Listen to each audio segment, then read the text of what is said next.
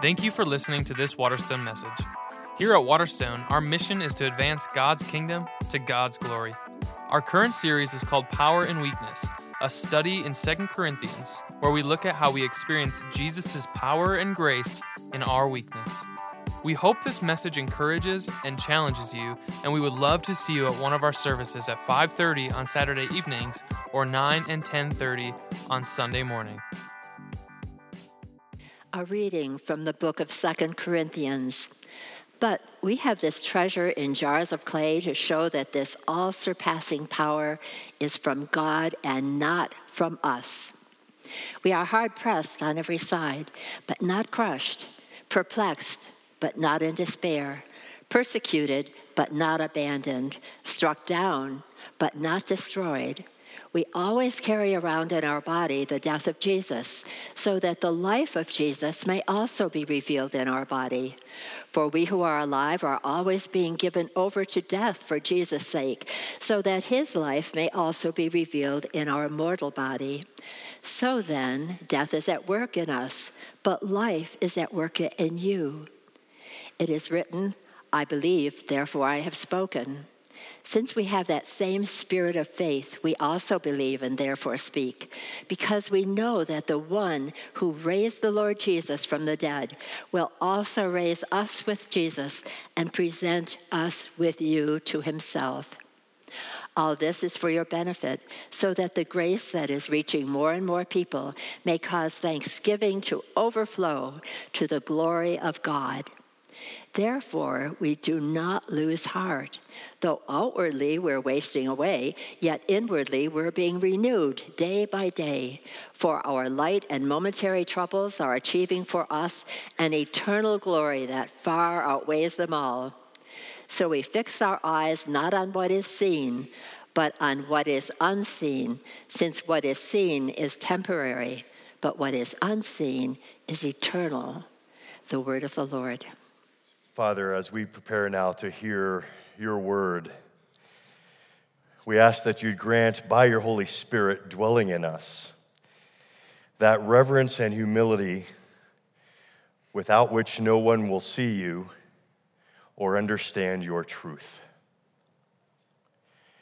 We pray that your word from this book, this book that is a voice, your voice, would not only penetrate our hearts today and enlighten our minds, but that would, your word would come to reside in us. Lord, we are tired of trying to make life work on our own. We are tired of trying to come up with our own solutions in our own strength and get through these days. We need your voice. We need your strength. Father, we're, saying two things. One, we're desperate for you. We are absolutely desperate to have you speak to us today. And second, we're saying that you are our delight. You're the place where we find joy and hope and strength and promise and wisdom. We delight in you. It's why we're here. We, we know a, a person's values are revealed by what they do with their free time. Father, we're here because we're desperate for you and we delight in you. So come, Holy Spirit, come. In Jesus' name we pray. Amen. I know one thing for certain, one thing today. Into your life, there's bound to come some trouble. And that trouble will bring some questions. Why is this happening to me or my loved ones? Who or what is behind it? How will I ever endure it? And the answers to those questions will come from your story. Not your personal story, but the story that you hold to be true that makes sense of life. The story that for you defines reality and makes sense of this world. Every one of us, no matter what your story is Christian, Buddhist, atheist, agnostic, you have a story that you believe. You've never lived one moment of your life without faith. And this story is, is supposed to hold life together for you, especially on the days of trouble. And I'm asking you, I guess, I guess the question is your story strong enough? Because there's bound to come some trouble. You never know what a day will bring. And that reminds me of a story. There was a farmer in a poor village. He had a horse, so the village thought he was well to do. He used the horse for plowing and for transportation. One day, the horse ran away, and the village came around him and said, Oh, that's terrible. And the farmer said, We'll see. A few days later, the horse came back and brought with it two wild horses. And the village gathered around the farmers and said, Yay, that's awesome. And the farmer said, We'll see. And the next day, the farmer's son wanted to get on and ride one of the wild horses, and the horse threw him and he broke his leg. And the village gathered around the farmer and said, uh, That's terrible, we're so sorry. And the farmer said, You're catching up. And the next week, the conscription officers came and they were signing the young men of the village up for the war. And because the farmer's son had broken his leg, they didn't take him off to the war. And the villagers gathered around and said, How lucky you are. And the farmer said, You never know what a day will bring. That's how we live. But the question is do you have a frame through which you look at every day? good or bad, a frame that captures even how you view suffering so that you can endure suffering. The Christian frame is this none of us knows what a day will bring, but we believe there's coming the day, the day of the Lord. The day when Jesus returns to make all things new, a new heavens and a new earth. That day is the frame through which we view every day, and that brings hope.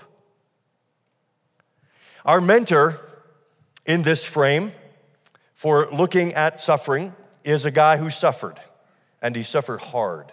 His name is Paul. We're reading one of his letters. We're going through it chapter by chapter. And today we come to an interesting chapter uh, in chapter four. But first, I just think it's important we know the mentor a little bit. So let's read one of the lists that he gives for how he experienced hardship. It's in chapter 11. We'll jump ahead for a little bit. But Paul writes, Are, are they servants of Christ? And he's, he's writing here about these, uh, what he calls super apostles, who think they're the real apostles and that Paul is a false apostle. Are they servants of Christ? Uh, I'm out of my mind to talk like this. Uh, I am more.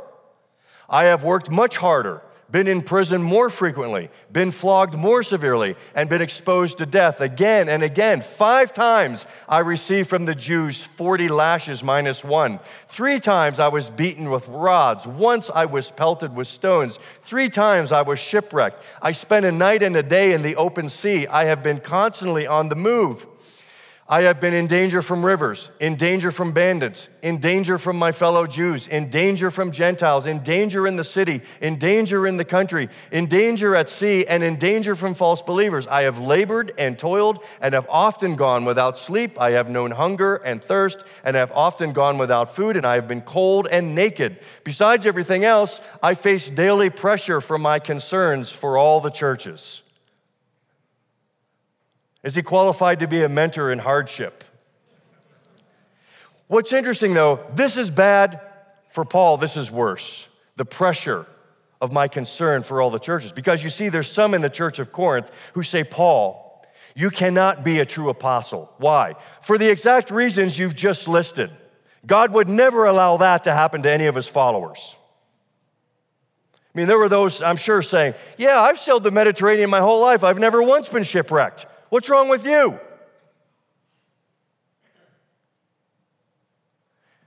The very reasons that Paul gives that kind of credentialed him to be an apostle, The Corinthians are saying those are the exact things that disqualify you from being apostle. So Paul writes this letter, we're reading through Second Corinthians, to not only share his credentials for being a true apostle, but even more, and for our benefit, to give us a way to view suffering, a perspective we need. Are you ready? Let's talk about suffering today. He begins in verse 7. He says, But we have this treasure in jars of clay to show that this is all surpassing power is from God and not from us. When it comes to suffering, Paul wants us to know what we have and what we can never lose in spite of what happens to us treasure. Now, I think it's interesting. He says we, and he's not just talking about we, Paul, and his associates who are with him while he writes this letter. He's talking about anyone who bears the name of Jesus Christ. He says, We have this treasure. What's treasure? Something so valuable, invaluable. And in this context, he's referring to the gospel. What's the gospel? The gospel is the story of Jesus, his life, his death, his resurrection. That's the gospel. He's not, though, only talking about the message of the gospel, he's talking about the power that comes through the message. When you believe that story, when you uh, receive it and follow Jesus, the power of the gospel comes into your life. And what's that power? That power is described for us in verse 6. In the immediate context, the verse before, let the light shine out of darkness that God made his light shine in our hearts to give us the light of the knowledge of God's glory displayed in the face of Jesus. Now, that's an eloquent way to say the gospel God's glory displayed in the face of Christ. What's that mean? It means that God wanted to come so close to us that he sent his only son, putting on a human face, so that in Christ we can know God and God can turn his face to shine on us. The ancient Latin fathers had an expression for this. They called it coram deo. Coram deo means that because we're so close to God through the gospel, believing this story, we come so close that God's presence is everywhere in our lives. Not as an imposition, but as an invitation to live our lives joyfully and creatively under the gaze and regard of a loving Father. God wants to come that close that He lives with us. I was reminded this last weekend, I was visiting my parents, and um, the, the joy of the visit was meeting the newest member of our clan. His name's Nolan. He's my great nephew. I am, of course, a great uncle. And uh, he's three weeks old three weeks old, I'd forgotten what it's like to hold a baby. First of all, huge respect to all moms and dads out there who are holding babies. I mean, I held him for hour stretches at a time, and my elbow literally froze up. I could not unbend it after. that. I just, I'm amazed at what moms and dads go through with little ones. Uh, but Ben, his dad, my nephew, was saying, and Ben's this way, he researches everything, and he said, at three weeks old, his line of sight, his vision uh, uh, uh, circumference is 14 inches. He can only see and make sense of things 14 inches away at this point in his life. So I made sure that my face was within 14 inches because I want him to know Uncle Larry. That's what God did. In sending his own son with a human face as a baby, he wants us to be 14 inches away from Him so that we can know God. That's the treasure. God wants to be that close to us. Can you believe it? Can you imagine it? He wants a 14 inch relationship with us all the time. That's the treasure. Believe that story, you get close to God. But notice, Paul sets up this contrast, this irony. He puts the treasure in what? Jars of clay. Now, there's two things that we know about jars of clay in the ancient world. One, they were everywhere. Everyone, poor, free, slave, uh, uh, rich, everyone had jars of clay. It was the way you drank, it was the way you washed, it was the way you stored things. Everyone had a jar of clay. Why? Because they were cheap. You could make them yourself. They were accessible. So they were ordinary and common. Everyone had them, but they were also very fragile. You broke it, it's done. Ordinary and broken. So the contrast, are you, are you sensing it? God puts this most invaluable treasure, so valuable, in something so ordinary. Why? Two reasons. Paul goes on. He says the first reason is because he wants to display his treasure in jars of clay so that his treasure can be displayed in us.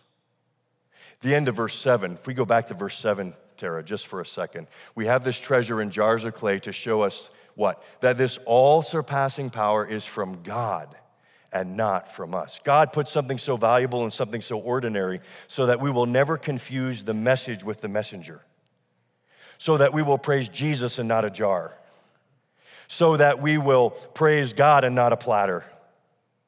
Imagine it's this way you want to have special guests over, people you highly respect and want to impress. So you decide you're going to pull out the family recipe chicken cacciatore and you work all day on that dish. You get the sauce just right. You get the chicken seasoned and juiced just right. And you get the table set beautifully. And you have your white wine. And at the right moment, after everyone's had the hors d'oeuvres, you put that chicken cacciatore on the table. And what would you feel if, uh, when it's placed on the table, the responses around the table went like this My, oh my, that's a beautiful platter. And someone else says, How old is that platter? And someone else says, Where did you get that platter? And someone else says, I just love how the gold edging around the rim of that platter, it just fills my heart. What would you do? You'd rip that chicken cacciatore right back off that table, and you'd go get a tinfoil pan and put it down in there and say, Chicken cacciatore. God puts his treasure, his treasure in clay pots so that we will never confuse the treasure with the pot.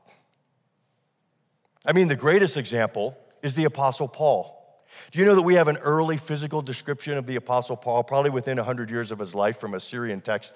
It, describes him this way, and I love this because uh, this could be me. Uh, a man of middling size, and his hair was scanty and his legs were a little crooked, and his knees were far apart, and he had large eyes, and his eyebrows met, and his nose was somewhat long. it actually syncs up well with how Paul describes himself in, later in, in 10.10 when we get to chapter 10 of 2 Corinthians, when he says that um, my, my letters, they are weighty and, and forceful, but in person I am unimpressive. And he says, my speech usually comes to nothing. Now, treasure in jars of, I mean, the Apostle Paul, think through this with me. Think about his letters. He wrote most of his letters from a jail cell. And billions, I would argue that the Apostle Paul is the most read human author in history. Which means, I mean, not only did he turn an empire upside down, he's turning the world upside down as we speak.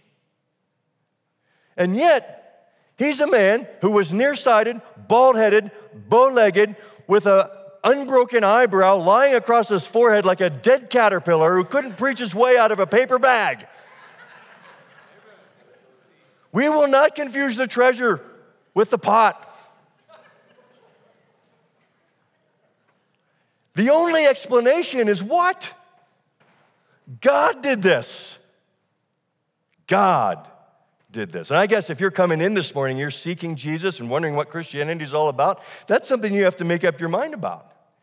This Bible and these letters and things like the Apostle Paul, whose letters have been read by the most people in the history of the world. What's that about? You have to decide. Paul goes on to say in verses 8 and 9, he's going to go on and give us now in order that the treasure will never be confused with the pot, he's going to give us the credentials for the pot. What does it mean to be a jar of clay? First, he starts with a job description. here's, here's what a jar, a jar of clay does we are hard pressed on every side, We are, but not crushed. We are perplexed, but not in despair. We are persecuted, but not abandoned. Struck down, but not destroyed. So, what does it mean to be a jar of clay? It means you're pressed, you're, you're perplexed, you're persecuted, and you're pummeled. Uh, imagine if you were making a resume like that, and you, here, here's how it would read Yeah, uh, I want this job.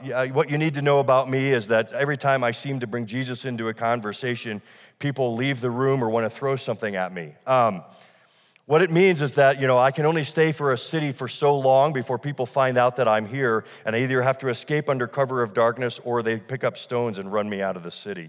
Um, the other thing you need to know about me is, you know, I, I start churches and they just take off, but even some people in those churches don't really care for me. Can I have this job, please, please, please? Paul says, the credentials for this job are not your strengths or your successes. The credentials for this job, what job? Carrying the treasure, are more about your pressures, your perplexions, your persecutions, and your pummelings. Those are the jars of clay. He presses it further in verses 10 through 12 when he writes, We always carry around in our body the death of Jesus so that the life of Jesus may also be revealed in our body. For we who are alive are, listen, always being given over to death for Jesus' sake. That phrase, given over, we've seen that before. It was used when Jesus was given over to being flogged, when Jesus was given over to being crucified. What Paul is saying is in the same way that Jesus was given over to suffering so that he could save the world, we too are being asked and being given over to suffering as God allows, so that we might display the treasure. He goes on to say, So then death is at work in us. And I think it's a metaphor here. And what he's saying is that when you decide to follow Jesus, and by the way, if you are visiting Waterstone, you're looking for a church, this will tell you what kind of church we are. This will tell you what we believe the gospel message is. We do not preach a gospel that says once you follow Jesus, your life will be perfect, blessed, you'll get healthy, happy, and wealthy. If you're looking for that, you've come to the wrong church. That's not to denigrate any other church. I just want to be clear that we preach what Paul's preaching. And he's saying that when you follow Jesus, you become more vulnerable to hostility and heartbreak. Why? Because you carry around the death of Christ. What does that mean? It's a metaphor. And what it means is that when you decide to follow Jesus, you experience a certain kind of death in areas of your life. For instance, when you decide to follow Jesus, you get a new heart. And part of that heart is you become very burdened for the poor, the immigrant, the, the widow, the orphan. You become burdened for those things. And so what do you do? You start giving your money away. What's that? That's an economic death, let's face it. You're living on less to give more where it's needed. You're living on less to honor God's intentions in this world and to be part of His kingdom. You choose to sacrifice economically Let's say it. You choose to die a little bit in your wallet in order to follow Christ and kingdom. You know what else? Where else you die? Every time, and I'm sure you're like me, you have these discussions. I was sitting on an airplane on the way home from my visiting my parents and had this conversation with a person. And, and I, you know, for a pastor, sometimes it's a little easier because you get that person, a friendly person, they ask, What do you do? I said, I'm a pastor. And boom, I mean, there's, you've probably had this too, right? There, you have a moment where you decide, okay, am I going to mention Jesus or not? Do you have that moment? Say yes if you do. Yeah. You know, right? What's that hesitation about? That hesitation is about you are putting that relationship, even if it just started 30 seconds ago, at risk because you don't know how they're going to respond to Jesus and, how, and your passion for Jesus. So, what's that? That's a social death. There's death economically, there's death socially. Every time you bring Jesus into a conversation, you're putting that relationship in tension. There's also career death. You carry around the death of Jesus career wise. Because why? Well, in your career as a believer, you're going to operate with honesty, with integrity, by telling the truth, not fudging. You're, you're going to be transparent.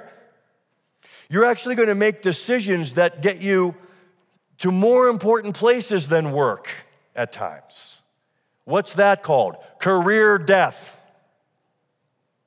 You're making choices that impact your work. That's what means by the death is at work in us. We're choosing to display the gospel. So, this is a hard word for the American church. We who lift up success and strength and wealth and happiness. But knowing that Paul says, wait, to be a jar of clay, it's much more about giving over to death for Jesus' sake, and death is at work in us, and it puts us in tension. But we remember that Jesus has put his treasure in jars of clay. Why? In order to display in us the beauty of the treasure. That's the first reason. The second reason goes like this God puts his treasure in jars of clay in order to dispense his life giving power through us. So, display in us dispense through us to others. It's in verses 13 to 15. We'll just jump to verse 15. All this is for your benefit. All this stuff, these hardships Paul is experiencing for your benefit, so that the grace that is reaching more and more people may cause thanksgiving to overflow to the glory of God. Paul's point is this I am going through all of this in a form of radical love. Why? To benefit you, so that that treasure can come through me for your good. Wow. That's why God puts treasure in jars of clay, so that it can come through us to others in radical, radical love. Now, it's not only apostles that do this, it's not only pastors that do this, it's everyone. When lawyers and doctors and teachers and business leaders and, and, and anyone, uh, you know, at Waterstone, we like to say everyone's in full time ministry. And we believe that unless it's illegal. Everyone is in full time ministry. And your calling on that ministry is to dispense the treasure through your jar of clay, you. That's what we do. And in that dispensing, the power and weakness, uh, I've been trying to wrestle. What's? Uh, in one way, uh, stay with me, it's like an acorn, right? You ever considered an acorn? What's in an acorn? A tree power. If you think about it, what's in an acorn? Lots of trees, a country of trees left to themselves to grow. Uh, there's so much power in an acorn. But what has to happen to an acorn for that power to be unleashed? It has to die, it has to be put into the ground. The power released in weakness. Jesus said, unless the seed falls into the ground and dies, it cannot bear fruit. It's what Paul is saying this dispensing of the treasure, it's radical. It's giving ourselves for the benefit of others all the time. As Bonhoeffer said, Jesus was the man for others, so his followers are always for others. Others. We live other centered lives. Radical love. That's been best described by C.S. Lewis. Those of you who are visiting Waterstone, you know I've had a full week by the number of C.S. Lewis quotes uh, that we put into the slide mix. To love at all is to be vulnerable. Love anything, and your heart will be wrung and possibly broken. Wow. If you want to make sure of keeping it intact, you must give it to no one, not even an animal. Wrap it carefully round with hobbies, and little luxuries. Avoid all entanglements. Lock it up safe in the casket or coffin of your selfishness. oh. But in that casket, safe, dark, motionless, airless, it will change. Your heart will not be broken, it will become unbreakable. impenetrable, irredeemable. To love is to be vulnerable. And we make that choice of that treasure in us, whether we're radically going to give it away to other people in sacrificial service and courageous words. We make that choice daily to love. Reynolds Price, for years, taught English at Duke. He contracted cancer as an adult, a tumor on his spine, and as a result of the surgery, he became a paraplegic. He's in heaven now, but this experience led him to Christ. And one time, a medical student, a young medical student from Duke, wrote to Reynolds Price and asked him, because of all the suffering you've experienced and all the suffering that's going on around us, how in the world can you believe God exists?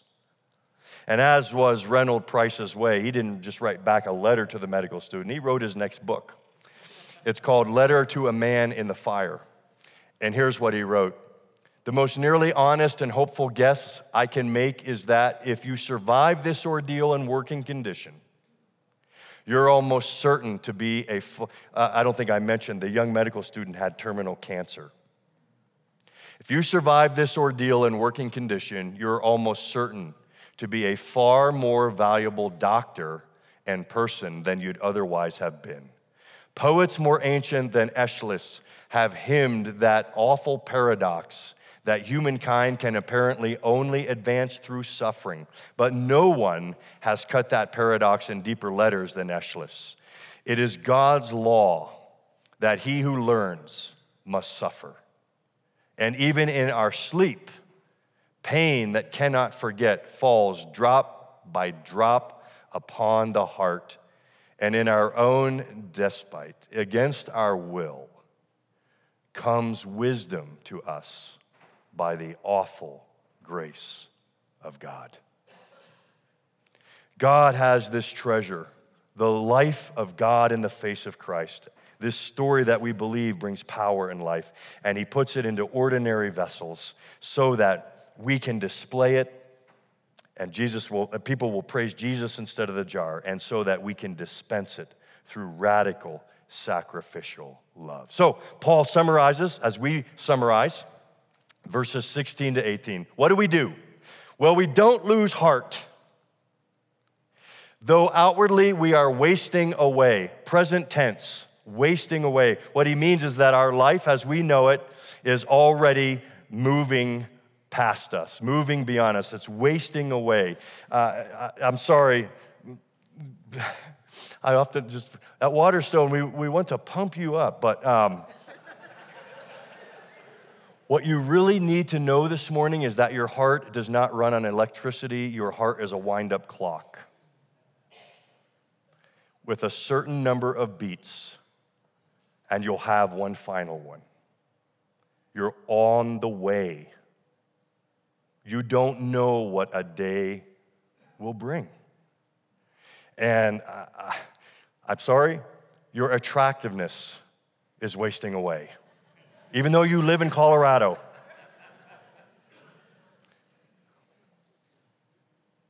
Your family is wasting away. Time, growth, distance, death. Your friends are wasting away.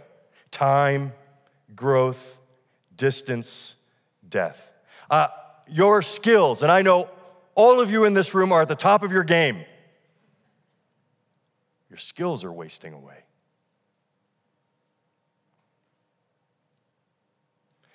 Everything that we set our heart on, that desire, it's like a wave of the sea, right? It comes in, we get it, we finally get it, we think, oh, yes, I've got what, what I've always wanted. As soon as you get it, the wave's going out.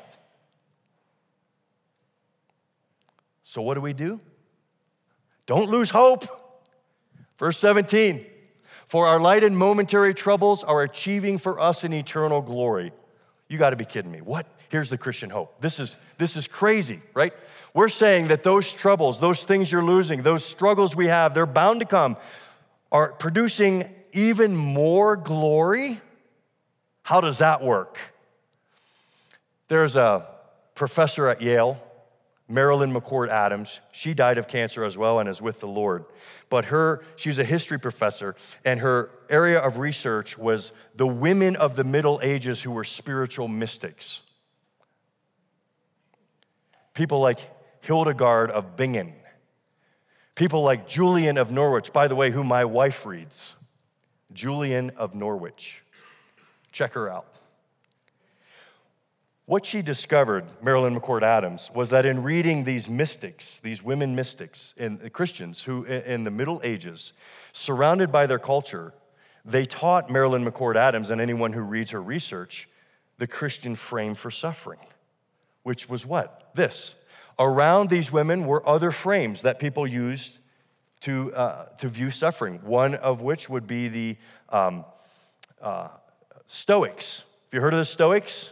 When you suffer, keep a stiff upper lip. Don't let anyone see you cry. Put one foot in front of the other. Keep going. Stoics. They accept suffering. There was another group in her culture and in our culture called the Epicureans. You may have heard of them. What's their view? Avoid suffering at all cost.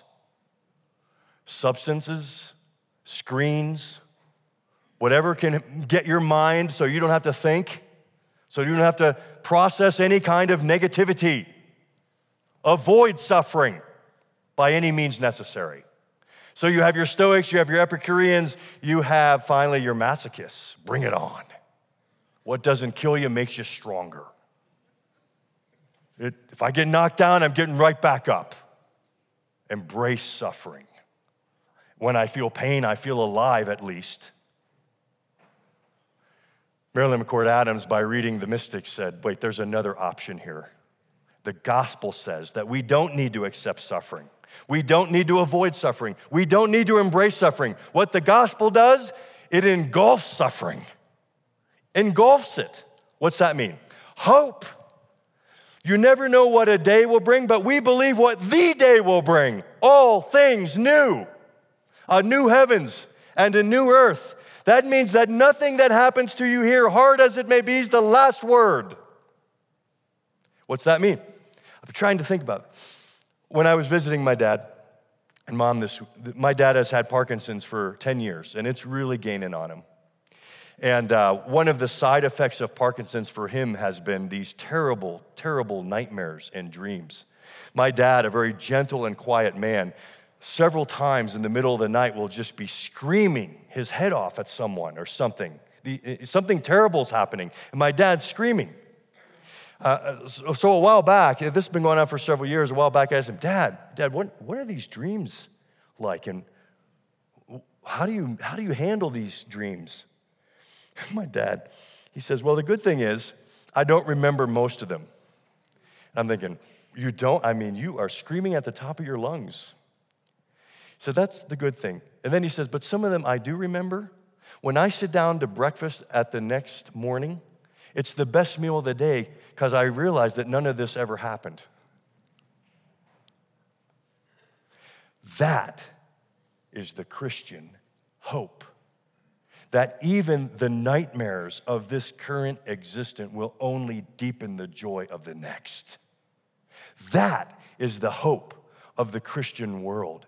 That the new heavens and the new earth will make anything we suffer here pale by what we have coming to us. That is our hope. That even the evil of this present time, and we don't deny it's evil, we, even the evil, though, will become a slave to joy.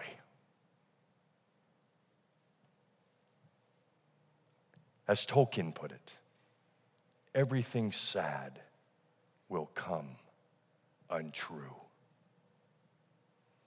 So, fix your eyes on what is not what is seen, but what is unseen.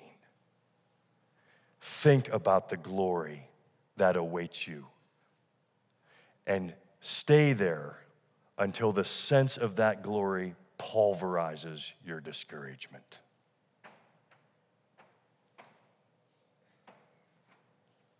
That's how we view suffering. So let's pray at home, shall we?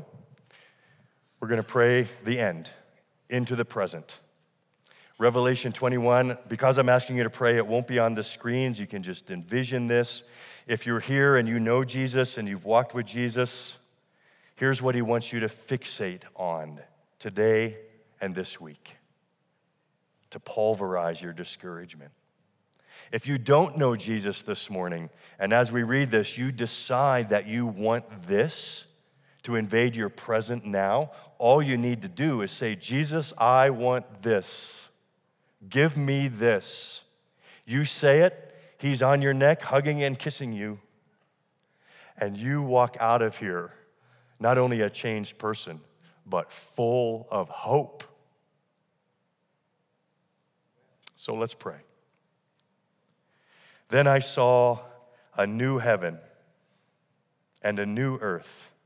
For the first heaven and the first earth had passed away, and there was no longer any sea. I saw the holy city, the new Jerusalem, coming down out of heaven from God, prepared as a bride, beautifully dressed for her husband. And I heard a loud voice from the throne saying, Look! God's dwelling place is now among the people, and he will dwell with them, and they will be his people, and God himself will be with them and be their God. And he will wipe away every tear from their eyes. And there will be no more death, or mourning, or crying, or pain, for the old order of things has passed away. Then he who was seated on the throne said, I am making everything new. And then he said, Write this down, for these words are trustworthy and true. Amen.